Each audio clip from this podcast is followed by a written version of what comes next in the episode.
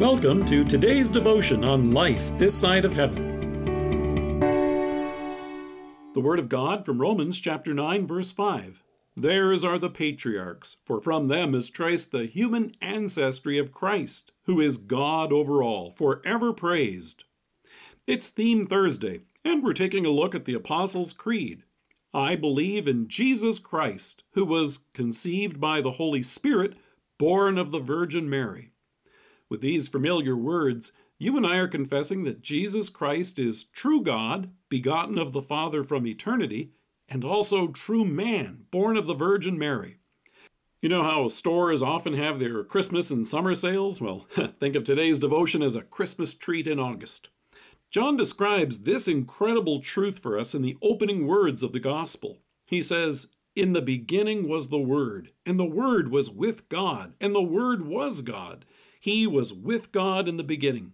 And he goes on to say, Through him all things were made. Without him nothing was made that has been made. So through him were made the stars that fill the night sky and everything else. But John goes on to announce, The Word became flesh and made his dwelling among us. We have seen his glory, the glory of the one and only who came from the Father, full of grace and truth. Jesus became true man. So as a baby, he could look up at the stars that he made. That truth is so amazing that it's hard for us to wrap our head around it. The scriptures are careful, though, to remind us of this fact often. He is eternal. John pointed that out in the beginning verses of this gospel. Jesus is without beginning and without end.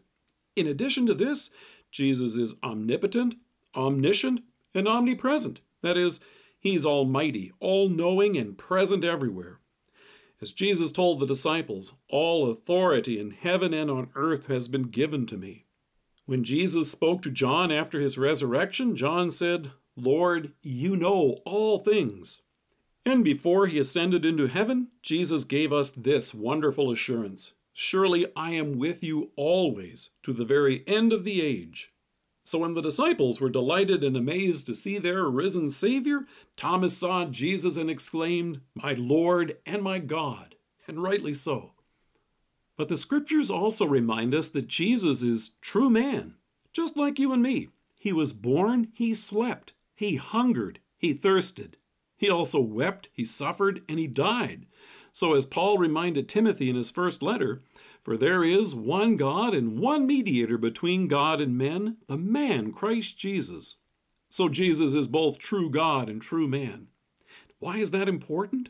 Well, Jesus had to be true man in order to take our place under the law and keep it fully for us. Paul reminds us of that in Galatians. When the time had fully come, God sent his Son, born of a woman, born under the law, to redeem those under the law, that we might receive the full rights of sons. That's you and me. He also had to be true man in order to suffer and die in our place on the cross. And so in Hebrews we're told, since the children have flesh and blood, he too shared in their humanity, so that by his death he might destroy him who holds the power of death, that is, the devil. But Jesus also had to be true God, so that his fulfilling of the law, his life, his suffering and death, might be a sufficient payment, big enough for everyone, and that he might be able to overcome death and the devil for us. And that he has done. So, all of this is more than just some abstract theological observation.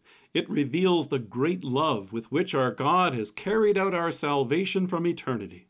Let us pray. Heavenly Father, thank you that your Son, my Savior, is indeed true man and true God, and has made me truly redeemed. Amen.